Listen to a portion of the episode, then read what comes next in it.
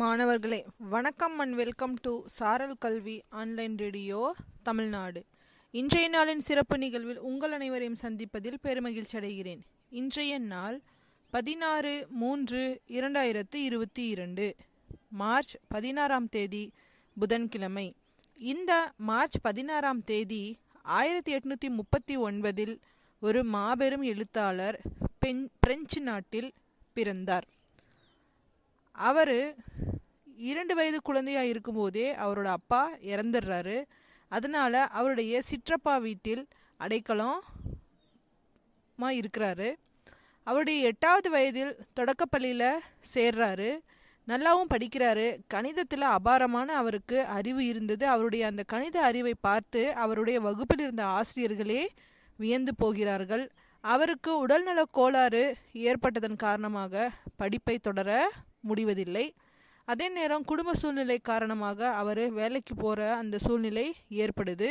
இருபத்தி ஒன்றாவது வயசில் சூலி ஃப்ரூத்தாம் என்ற பெயர் கொண்ட இவர் ஒரு சிறிய அலுவலகத்தில் வேலைக்கு சேர்றாரு. இருந்தாலும் அந்த அலுவலக பணியில் தன்னை ஈடுபடுத்தி கொண்டாலும் மாலை நேரத்தில் தத்துவத்தை படிக்கிறாரு. அப்போ தான் அவரோட உள்ளத்தில் கவிதை எழுதும் ஆர்வம் தோன்றுகிறது. முதல் தொகுதி ஆயிரத்தி எட்நூற்றி அறுபத்தி ஐந்தில் ஒரு பதிப்பகத்தில் புத்தகமாக வெளியே வருது. இலக்கிய உலகில் இவர் பெரிய விடிவெள்ளி அப்படின்னு யாருக்குமே அப்போது தெரியல. நான்கே ஆண்டில் பிரெஞ்சு நாட்டில் முன்னணி கவிஞராகவும் மாறுறாரு.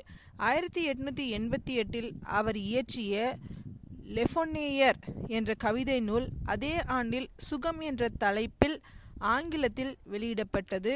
அது மகத்தான காவிய படைப்பாக மாறி நாலாயிரம் வரிகளை கொண்ட அந்த நூல் பிரெஞ்சு இலக்கியத்தின் ஒப்பற்ற படைப்பாகவே மதிக்கப்பட்டது.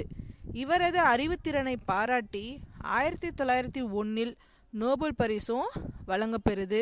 எழுத்தாளர் துறையில் ஒரு எழுத்தாளராக முதல் முதலில் நோபல் பரிசை பெறுபவர் இவரே. இந்த மாபெரும் எழுத்தாளர் சூலி ஃப்ரூதாம் அவரின் இனிய தகவல்களோடு உங்களிடமிருந்து விடைபெறுவது பொம்மல்லி அரசு மேல்நிலைப்பள்ளி கணிதாசிரியை ஏ. ஷர்மிளா பேகம் தருமபுரி மாவட்டம். நன்றி மாணவர்களே.